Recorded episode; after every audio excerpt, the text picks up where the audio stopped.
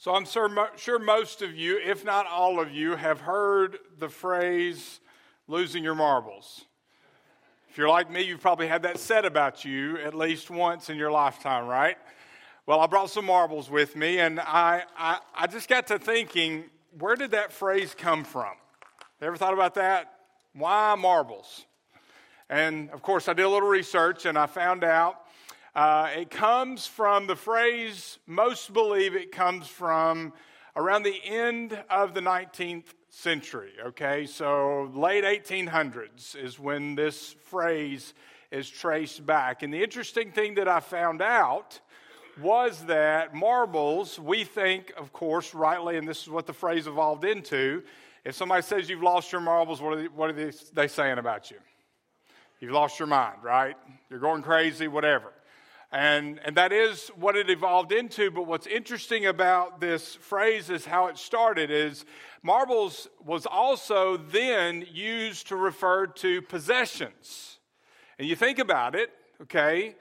If you are a child in the late 1800s, your most, one of your most prized possessions, if you had them, were probably marbles. They were easy to get and easy to carry around, right? A kid, you picture it, you've got a kid, he is carrying his most prized possession, his toy marbles, around, and he's going to be able to carry them in his pocket, take them wherever he wants to go. He can play games, he can play with the marbles themselves, play games with other kids. So, this was a valuable thing for kids to have. But what usually happened was eventually that child is going to lose his marbles hole in the pocket, you drop one, and when you drop a marble, it rolls away. There's any number of ways that you could lose your marbles. And so you're that child, your most prized possession is these little glass marbles, or some were made of metal at the time, and you lose your marbles. How are you going to feel about that? You're going to, you're to be in despair.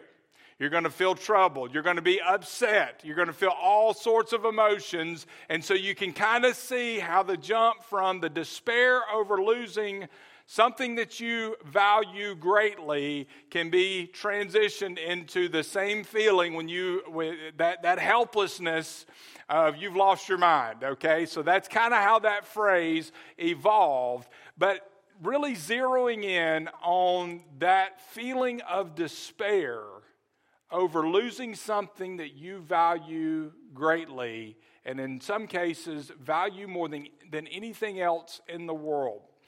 You know, I, I've been alive long enough that I know, as much as it's difficult to do so, I know the importance of holding things in this life loosely. It's difficult, certainly, but that's still what we're called to do. You know, whether it's possessions, you know, Mandy and I went through, and I've shared with you, losing pretty much everything we owned about three years into our marriage, Hurricane Katrina. I learned a valuable lesson in holding possessions loosely, still struggle with it from time to time.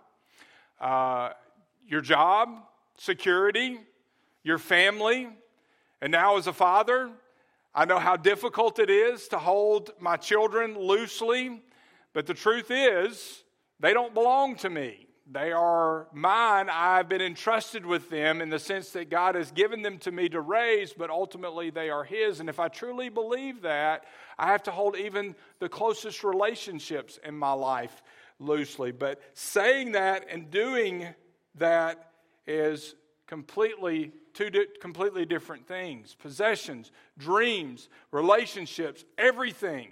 We are called to hold things loosely. But ultimately, the decision to hold something loosely, especially as it applies to relationships, it boils down to the fact that it's an act of faith. Human instinct tells us to hold on to those things tightly, to not let go, to try to, to protect them with our own strength. Releasing them, presenting them to God, requires that we trust Him to do what's right in whatever it is that we are holding on to tightly or tempted to hold on to tightly. But when we do this, when we, especially as it relates to our family, especially as it relates to our children, when we do release them to God, what this does for them is it leaves a lasting in, impact on them through a practical model of faith. We're living out our faith in front of our kids. And I can think of no better way than to teach our children what it looks like to have a relationship with God, what it means to have a relationship with God. There's no better way than to live that out. Yes, teach them intentionally, but to let them see that in your life on a day to day basis. And one of the ways that we do that is we teach our kids, we teach our families to hold everything that we have loosely, including the relationships that we have. This morning, we're going to see a father teach his son that very lesson as we continue our series that we've called Making an Impact in Our World, Making an Impact in Your World. And our goal in this series is to be faithful and leave a legacy. And let me share with you a truth this morning. If you are faithful, God will take care of your legacy.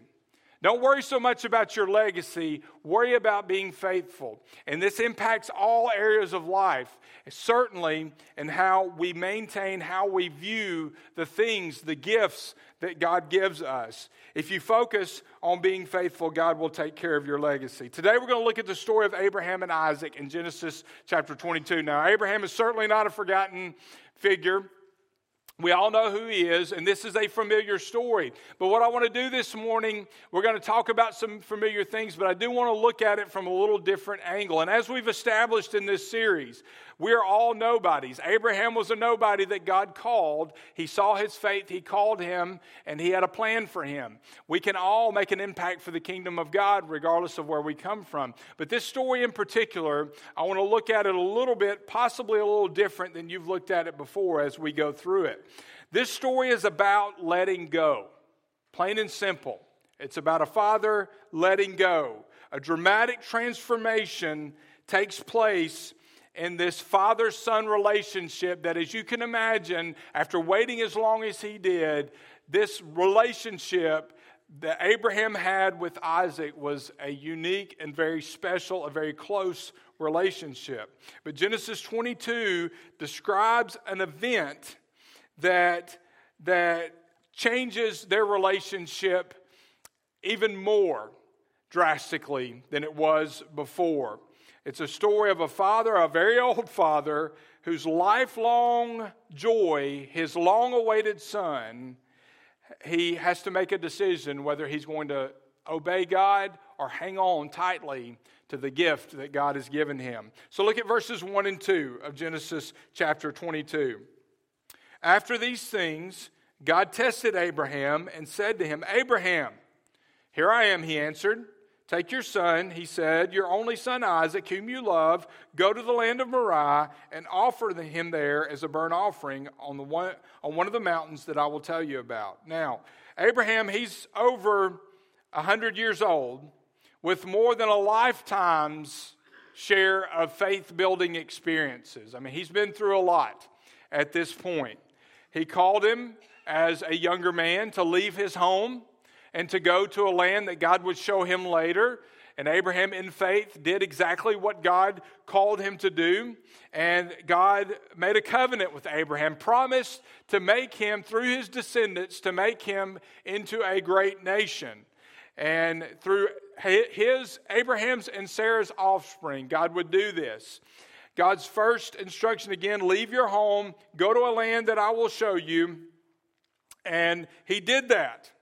He sees, you know, Abraham's been through Philistine kings, he's faced invading armies, he's faced pharaohs, he's seen the sinfulness of Sodom and Gomorrah. Uh, Abraham's been through a lot by the time we pick up this story in Genesis 22. He's been through everything. All through that, though, this promise God makes with him, Abraham and Sarah are still childless. And they get older and older and older. And long after Sarah is past child rearing years, God finally delivers on this promise. And she can, they conceive, she gives birth, and they had even tried to shortcut God's plan, right? They begin to doubt God, so they come up with this idea, a very bad idea, that Abraham would have a child with one of her concubines, with, with, with one of her um, assistants. Uh, and so he, he makes, he makes the, this huge mistake. He tries to get ahead of God. And as we can see throughout Scripture, even today, we're experiencing the negative effects of that mistake. Abraham goes through all of this, but then finally, after many, many years, God delivers on this promise. And they have a son. The son is named Isaac. And the, Isaac becomes the symbol of everything that God had promised Abraham, the covenant that he had made with Abraham. The land of Canaan, the promised land, would be filled with Abraham's descendants, all that God had promised. They would grow up, and, and, and these descendants would ultimately become a great nation. Abraham loved this son.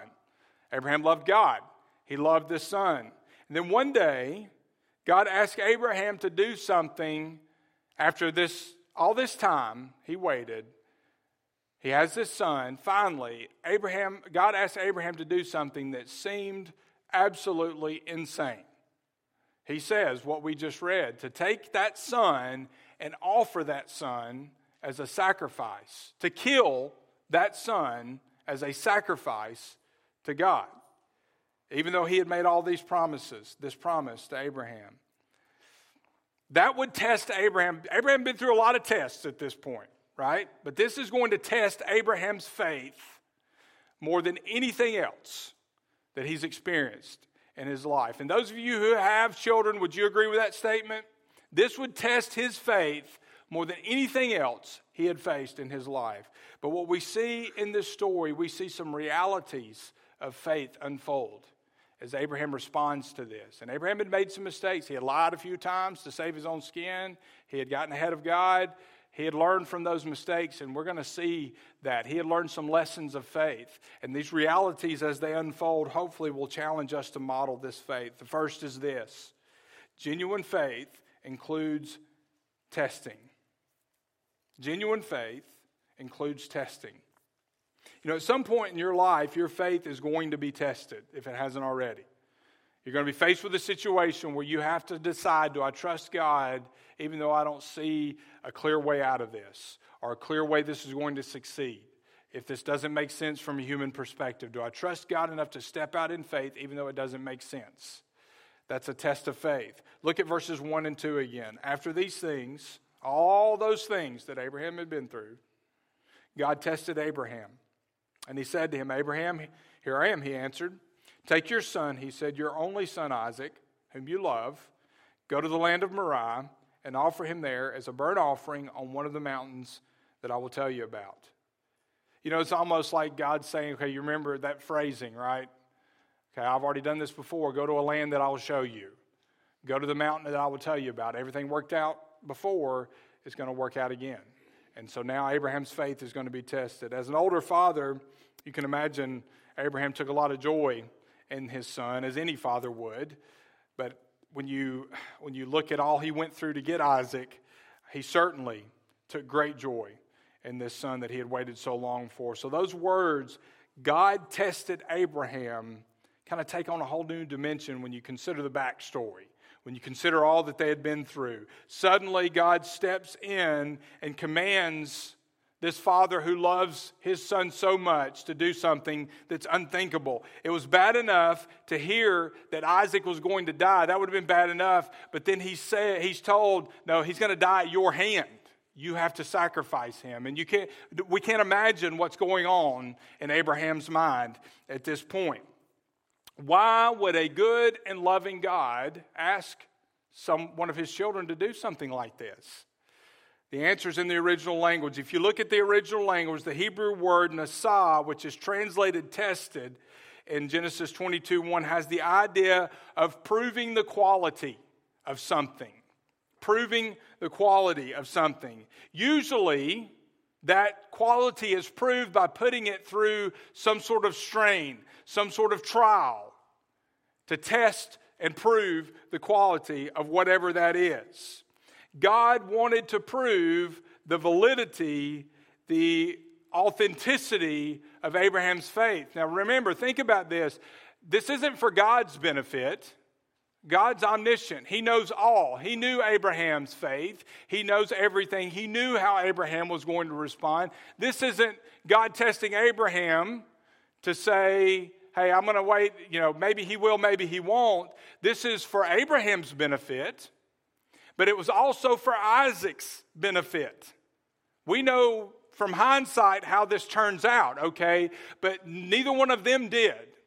And so Abraham it proves to him himself that he trusts God by going through with this, but also Isaac sees a firsthand account of what authentic faith really is. So he's teaching his son by obeying God, even though it doesn't make sense and it seems contradictory to the promise that God had made. So, Abraham, this was, this was for the purpose of showing this would be the time and place Again, he had lied to protect himself. He had gotten ahead of God. But this right here, in my opinion, is the time and place where Abraham, whether or not he truly trusted God, was settled once and for all. All of that, yes, he had made mistakes. He had learned from those lessons. He did truly trust God, and that becomes very, very clear in how he responds to what God calls him to do here. Whether or not God, whether or not Abraham trusted God would never be questioned again after this day. His family would see his faith, his friends would see his faith, and most importantly, Isaac would see his faith. Now, fast forward to modern day. This issue is so very important, okay? This question, this is the question that Abraham's facing here. And it's a question we all need to ask. Abraham had to ask himself did he, did he love the gift, Isaac, that God gave more than he loved God himself? And that's a question for all of us. Do I love the gifts that God gives me more than I love the giver, God himself? Have I begun to worship the relationships that God has given me rather than the one who gives me those things? Relationships, possessions, dreams, goals. You fill in the blank. Am I worshiping that? Do I love that more than God? Now, you should love your family. You should love your children. You should love your job, hopefully. Maybe you do, maybe you don't. You should have dreams. You should have goals. There should be things in your life that you value. There's nothing wrong with loving things and people. But the Bible is very clear that God deserves a place in our heart that is above anything else and anyone else in our lives. And so God was testing Abraham so that he would know that he was first place in his life, so that Abraham would know, and that everybody around him would see that God was first place. Now, look at that word worship. Worship, actually, I've given definitions for the word worship, and you've probably heard many, but it comes from an Anglo Saxon word that means worthship. And so when I'm worshiping something, I'm ascribing value to it. I'm, I'm, I'm declaring that it's, that it's worthy, that it is valuable, that it has worth. And when we worship something, we are, are affirming the value in our own hearts. We do that with our actions. We certainly do that with song. We do that with, with praise and worship, but we do that with our actions. We do that with our attitudes. We do that with how much we invest in something. We are showing how much it's worth to us. So, as a parent, I have to ask do I assign more value to my, more worth to my child, my family, than I do God? And listen, that's a tough question to answer, right? I mean, I should love my children, I should value them. My wife, my family should have great value. But again, that value, that, that love that I have for my family, as important as it is, my love for God has to be greater. My, my worship of Him should be unmatched by anything that I have in my life, whether relationships or possessions. God's instructions to Abraham here included the words burnt offering, and that's important as well. Because what it actually means here is the whole burnt offering. You know, there were some offerings that you didn't offer the whole animal. As a matter of fact, you could eat part. The the the person sacrificing would eat part of that. But then there were uh, there were offerings that were whole burnt offerings: the head, the foot, the hoof, the tail, everything on the animal. Okay, and that's the meaning here. And it's important because um, in doing this, Abraham is offering all of Isaac. Isaac does not truly belong to him, Isaac is God's. And so he's sacrificing everything. And, and, and God's saying, I want, I want all, I want everything, not just part, but everything. Now think about that for a moment. God's saying, I want the entire body of this young man, your son, that you love dearly. I want all of him. You can't have anything. Are you willing to give everything to me? That had to be tough to hear. And I can't, though, help but be impressed with Abraham's response. He, you know, and, and I'm sure there's some behind the scenes stuff maybe that we don't know, but I also believe that Scripture is intentional. And from everything we see, Abraham didn't hesitate for a second. Now, how many of you could say that that would be you? I'm just going to be honest with you. I would have hesitated for several seconds. Is there another option? Is there any other way? God, you, did I hear you correctly? Are you sure about this? But no, no delay, no argument, no hesitation, no bargaining, not even a question or a hint of reluctance do we see in this account. Verse 3 Abraham got up early in the morning. He saddled his donkey. He took with him two of his young men and his son Isaac. He split wood for a burnt offering. He immediately gets to work preparing. He split wood for a burnt offering and he set out to go to the place God had told him about. Now, I would imagine, though, the night before was a sleepless night for Abraham, wouldn't you? He probably didn't spend a whole lot of time resting during that night. But we see a certain amount of resignation in his actions. He holds, he doesn't hold anything back. There's no hesitation here. And I'm also impressed here with just his simple trusting faith. He just trusted God, and that's evident in the fact that he immediately gets to work doing what God's called him to do. And simple obedience, which we see in the coming verses, this, this simple faith, this simple obedience, carrying out this command immediately.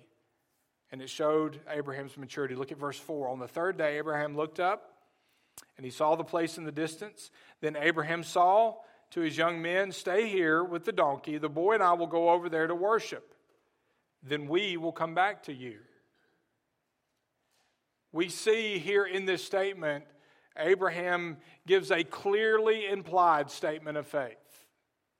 And, and I think the, I believe the NIV captures it well. Now, if it's me, I'm going, God, why? I don't understand. This doesn't make sense. You made me this promise. This isn't fair.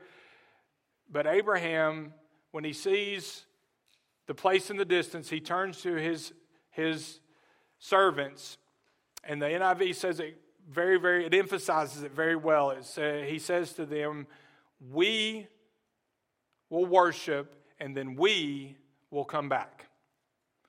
So, God, just because God's asked Abraham to do this, Abraham still believes in the promise that God had made. He is not doubting that God is going to fulfill the promise to make a great nation through his lineage, through Isaac. Eh, eh, there's, there's no room for doubt here in the original language. And Abraham clearly expects to return with Isaac. And we see even more in Hebrews 11 you know, how, how, do, how could he have known that? How could Abraham have known? Hebrews 11, 17 through 19. By faith, Abraham, when he was tested, offered up Isaac. When he received the promises, and yet he was offering his one and only son, the one to whom it had been said, Your offspring will be traced through Isaac. He considered God to be able even to raise someone from the dead. Therefore, he received him back figuratively speaking. So the Holy Spirit, through the author of Hebrews, gives us insight into what Abraham was actually thinking when he said, We will go worship, we will come back. So Abraham's thinking, even if I have to go through this, through with this, God is able to raise him back from the dead. And that must be what he's planning because he's made me a promise and God never goes back on his promises. God is faithful. And so within this, we see another reality of faith. Genuine faith requires believing. Now, if you look at Hebrews, the verses that I just read, we see that Abraham knew and believed in three important facts. First, Isaac was going to be the vehicle of God's promises. God had said it, it would happen. So Isaac had to live, right? Stands to reason. Can't be that.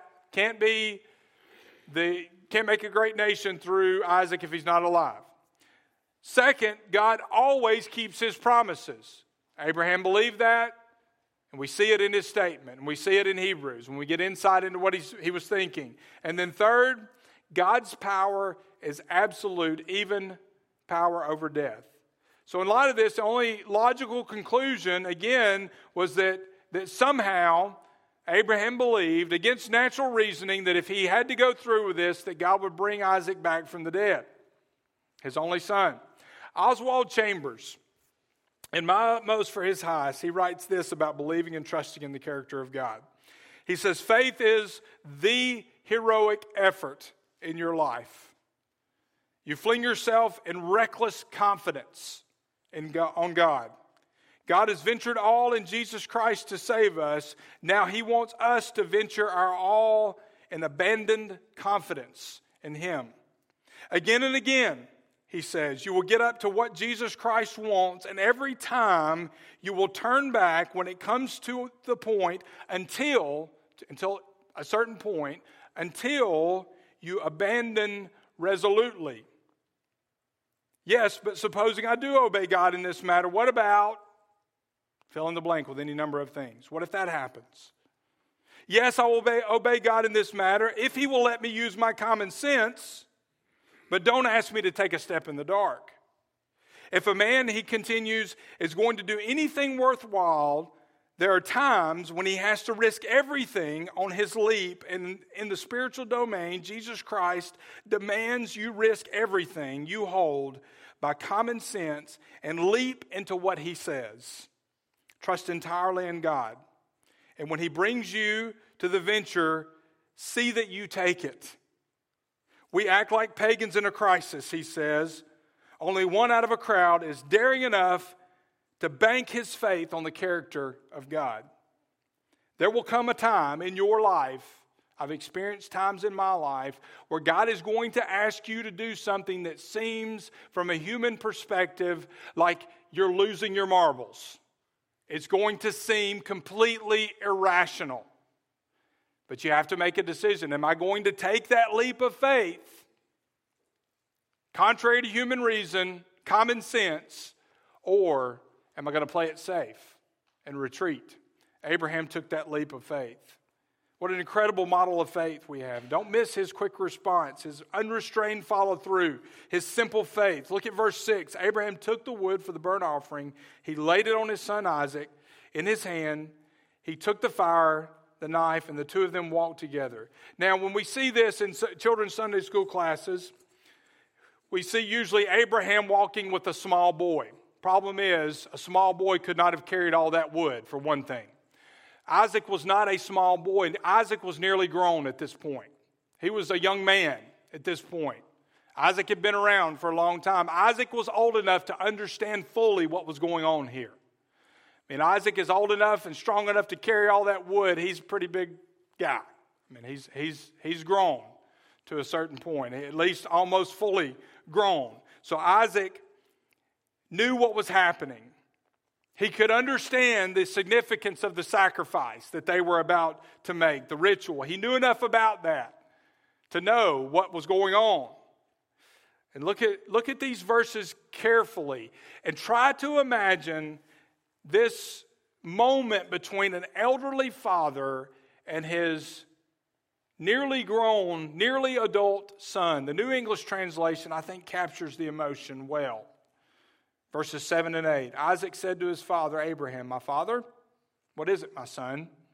He replied, Here's the fire, and here's the wood, Isaac said, but where's the lamb for the burnt offering? Wonder how long it, you know, he thought about that before he had the courage to ask. God will provide for himself the lamb for the burnt offering, my son, Abraham replied. And the two of them continued on together. So Isaac finally asked the obvious question okay, we got everything except the sacrifice, except the animal for sacrifice. And I love Abraham's answer God will provide. God will provide. He'll provide for himself. That's up to him. Our job is just to simply do what God asks us to do and to trust that He will provide. Now, how many areas of life does that apply to? This is a risk he's saying, though, that we are going to share together. We trust God, we trust his promises, we trust him to provide, so we're going to do this together. And this is where we see the reality that genuine faith involves risking. Genuine faith involves risking. You know, some people live so carefully that they fail to take any risks at all. You can live your whole life, never take a risk, and you can get to the, your life and never really experience anything spectacular. I mean, that, that applies to any number of things. It certainly applies to faith. If I never take a risk for God that He's called me to take, then I will never experience what it means to truly depend on Him. I'll never experience the miracle of His, His power working in and through my life. Some people take that approach, but not Abraham. His faith had matured to the point that he was absolutely confident in God. He was confident in God's character. He was confident in God's promise, and he was willing to take a risk. And this is the perfect lesson in theology for his son. How was he able to do this? I've asked this question many times. And, and the simple answer is that he had faith. And we always talk about Abraham's faith, but we don't really talk much about Isaac's faith. And that's kind of what I want to finish up on as we conclude, prepare to conclude this morning. Isaac had to have faith too. Faith in his father. If he truly was a young man, he could have gotten, I mean, his dad's pretty old. He could have gotten out of this if he wanted to. He didn't have to go along with this, but he trusted his father and ultimately he trusted God. Look at verse 9. When they arrived at the place that God had told him about, Abraham built the altar there and arranged the wood. He bound Isaac, his son, and placed him on the altar on top of the wood. You know, I've heard this passage preached several, several times, and it's always preached appropriately so as an example of Abraham's faith, but I can't remember many times, if any, where I heard this preached and it talks specifically focusing in on Isaac's faith and his trust in this. And this is important because Isaac obviously trusted God. And here's the thing, okay, and this is why this is so important for fathers, moms too, but fathers as the spiritual leaders of our homes. Isaac did not learn that faith on the way up the mountain. This was something that Isaac had seen modeled in his father day after day after day after day. Let's say he was 18 years old. For 18 years, he had seen his father model this faith. So when Abraham said God would provide, Isaac believed him because Isaac had inherited the same faith. He had made a choice himself, but he had the same faith that his father had because of Abraham's legacy and teaching and modeling that faith for Isaac. You know, some of you, as parents, you may find yourself in a situation similar to this in some way. God's called you to let go in some way of a child because of circumstances, because of, of, of their choices, because you've done all you can to help, or they are in a situation where necessarily they haven't done anything wrong, but there's nothing you can do. They're facing difficulty. There's nothing you can do to help them. You would love to jump in and try to work things out, but the reality is God's calling you to let go and let Him teach them some valuable lessons in faith. God's asking you to let go in some way. And because you know that, that God is in control, regardless of the circumstances, we can look at Abraham as our example. We have to place our relationships in his hand. Now, I'm saving, saying this as a father who wants more than nothing to protect my kids. I don't want to see my kids hurt. I don't want to see my kids go through trials. I don't want to see my kids go through difficulties. I, I as a father, has a, have an instinct to protect them from everything, but I know I can't. And I know that in the end, they are God's. And as hard as that is for me to think about, as hard as that is for me to say, the reality is when, when God gave me, Mandy and me, these children, He gave them to me, but we dedicated them to the Lord. They are His. They are gifts to us to raise, but they are His. And so I have to trust God in all their lives. And the older they get, the more they're making decisions on their own, and the more times I want to bonk them on the head when they make a dumb decision. But there are some decisions that I have to let them make and learn from. Even knowing that is difficult, right, parents? Knowing when to step in and bonk them on the head or let them fall on their own and learn from those mistakes. But that's all part of letting go. But the moment arrives in verse 10. Abraham reached out, he takes the knife to slaughter his son. As far as Abraham's concerned, there's no surprise ending here. What's about to happen is what's going to happen. Whatever, what he thinks, what everybody thinks is going to happen. It's going to end in the death of his son. But at the last possible moment, God intervenes. The angel of the Lord called to him, verse 11, from heaven and said, Abraham, Abraham. He replied, Here I am. Then he said, Do not lay a hand on the boy or do anything to him, for now I know that you fear God, since you have not withheld your only son from me. Yeah, I believe it's safe to say that Isaac was relieved at this point. but I guarantee you, nobody was more relieved than Abraham. As God stopped Abraham, he says, You've passed the test. Again, it's not about God learning, it's about Abraham and Isaac and everybody else seeing his faith, Abraham's faith.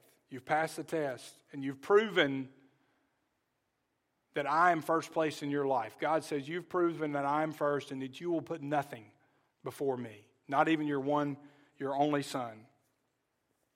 Look at verse 13. Abraham looked up, he saw a ram caught in the thicket by its horns. So Abraham went, he took the ram, and he offered it as a burnt offering in the place of his son. And Abraham named that place, The Lord Will Provide. So today it is said, it will be provided on the Lord's mountain.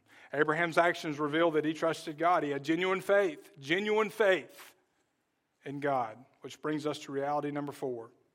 Genuine faith produces revealing. We see some characteristics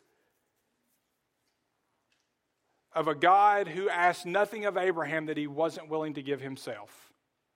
What do I mean? Well, three powerful truths before we finish. One, God the Father showed us how to live when He released His Son to us. God sent the Son, and Jesus gave up heaven, set aside some of His attributes to come to earth, to live, to be subject to the pains and sorrows of, uh, of, of life, the limitations that we all face, to mature, to learn, to minister, to suffer, and then ultimately to die. If the Father was willing to release His own Son to us, what could be so much more valuable to us that we wouldn't be able to release it to God? Second, God the Son showed us how to die when he released himself to the Father. Isaac's quiet obedience here speaks volumes about the gives us an example of the obedience of Jesus to submit to the will of the Father to the point of giving up his own life. That's exactly what Jesus did when he gave his life at Calvary. And third, God the Spirit will show us how to live and die as we learn to release whatever has us in its grip. You know, that, that phrase, last phrase wasn't a mistake because the reality is, as long as we're owned by whatever we're holding on to, we will never be given over completely to the Holy Spirit. And, and again, these marbles, you know, they represent things of value, they represent things of importance. You know, marbles are kind of hard to hold on to. I mean, they roll around, they're slippery, they're hard to hold on to, but you can hold on to them. And representing the things of value, even now I'm having trouble keeping them in my hand. They teach you to hold things loosely, but I can't hold on to them. I, I can hold on to them tightly. And if I hold on to the things in my life tightly, to the point to where they're worth more to me than God is, God is going to do something to get me to release this. He's going to do something to get me to let go, and He'll tug gently to begin with because He's kind and He's gracious. But the tighter I hold on, the more likely I am to cause pain. For one thing, these marbles are kind of hurting my hand right now because I'm holding on to them so tightly. But eventually, God will pry my fingers loose if He has to. And if you do that, you can cause damage, right? You can dislocate a finger, you can break a finger if somebody attempts to pry this loose. And that's what happens. The tighter I hold, the more likely he is to use force to let me go, and that can be painful. And so the lesson is as hard as it is, and listen, I'm not saying this is easy, but the, as hard as it is, we have to hold things loosely. We've got to be willing to trust God with everything that we have. But the impact here, this display of faith, is so beautiful because of the impact that it has. I guarantee you, guarantee you, that as good as and as special as their relationship was before, Abraham and Isaac's relationship was never the same after this. When Isaac saw his dad willing to do whatever God asked and saw God provide in the midst of that, Abraham's faith increased, and you better believe Isaac's faith increased. Abraham valued his son even more than he did before, if that was possible, after getting him back. And Isaac valued his life more after going through that and admired his father more. The impact that this had, amazing. So, dads, moms, all of us, whether you're a dad or a mom, whatever you have in your life, relationships, possessions, but specifically for parents and anybody who has influence over anybody else, which we all should be discipling. Are we modeling our faith for the people that we have influence over? Parents, are we modeling our faith for our kids?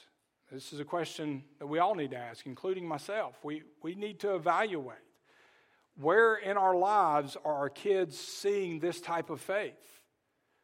on a day to day basis. Remember, again, this isn't something, Isaac didn't learn this on the way up the mountain. This was something he saw day after day after day. Are we modeling the faith that we say that we have?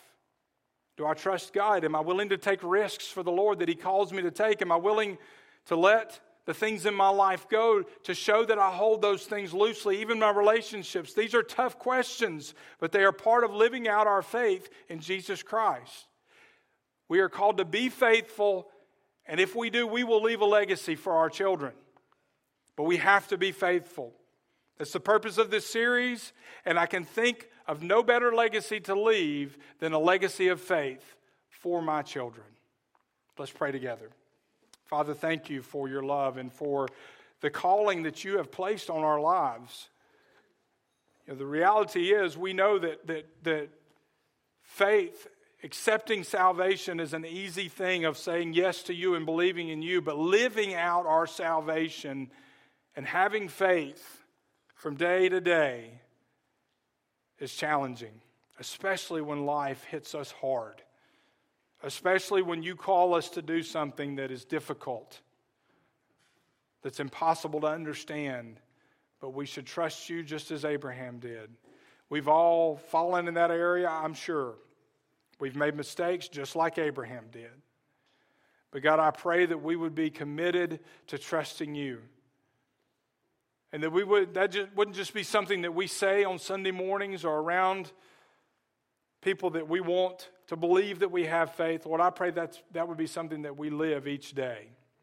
And that it would be evident in the decisions that we make, the value that we place on things, the actions that we take and all that we do, Father, I pray that we would display our faith in you.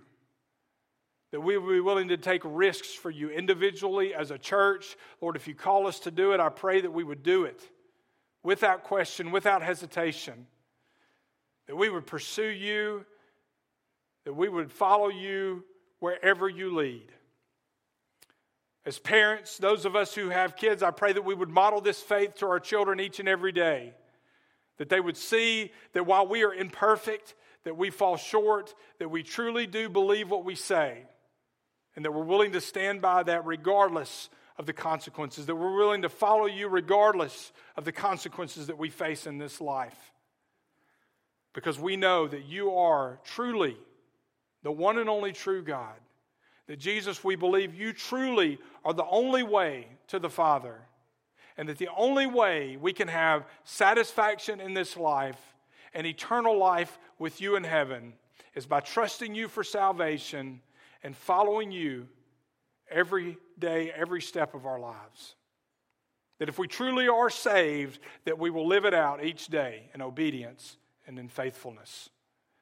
God, give us strength and show us how to respond to this message this morning. Whatever you want us to do, I pray that we would obey you in this time.